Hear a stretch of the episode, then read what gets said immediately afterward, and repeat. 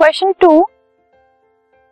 what is the utility of tissues in multi cellular organism जो multi cellular organism होते हैं उनमें tissues को कैसे यूज़ किया जाता है? सो so, जो मल्टी सेलुलर ऑर्गेनिज्म होते हैं मतलब उनमें बहुत सारे सेल्स होते हैं तो उनमें जो अलग अलग टाइप के फ़ंक्शंस हैं वो अलग अलग टाइप के टिश्यूज परफॉर्म करते हैं।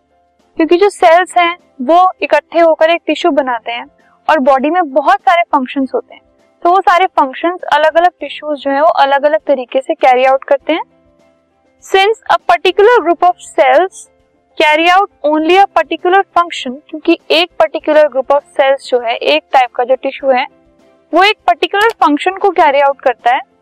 तो इसीलिए जो भी फ़ंक्शन कैरी आउट होता है, वो बहुत एफिशिएंटली होता है। आपने भी ये देखा होगा, अगर कोई एक पर्टिकुलर पर्सन एक काम को अच्छे से करता है तो वो उसी काम को बहुत अच्छे से कर सकता है।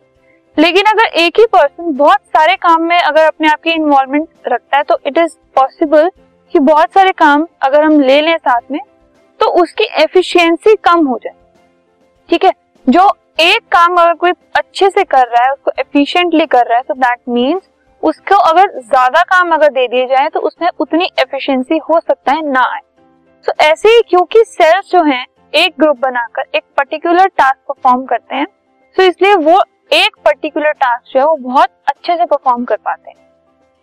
सो so, इसलिए मल्टी सेलुलर ऑर्गेनिज्म जो है उनका एक डेफिनेट डिवीज़न ऑफ़ लेबर होता है। उन्होंने सारे काम के लिए जो लेबर है उनको अच्छे से जो भी सारा काम है वो प्रॉपर तरीके से डिवाइड किया होता है और उसी वजह से सारे फ़ंक्शंस बॉडी के अंदर प्रॉपर तरीके से फ़ंक्शन होते हैं प्रॉपर तरीके से वो कैरी आउट किए जाते हैं।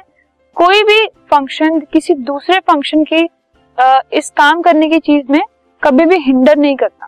सो so, सब अपना अपना जो काम है सारे ग्रुप ऑफ़ सेल्स जो है अपना अपना काम अपना अपना फ़ंक्शन बहुत एफिशिएंटली फॉलो करते हैं।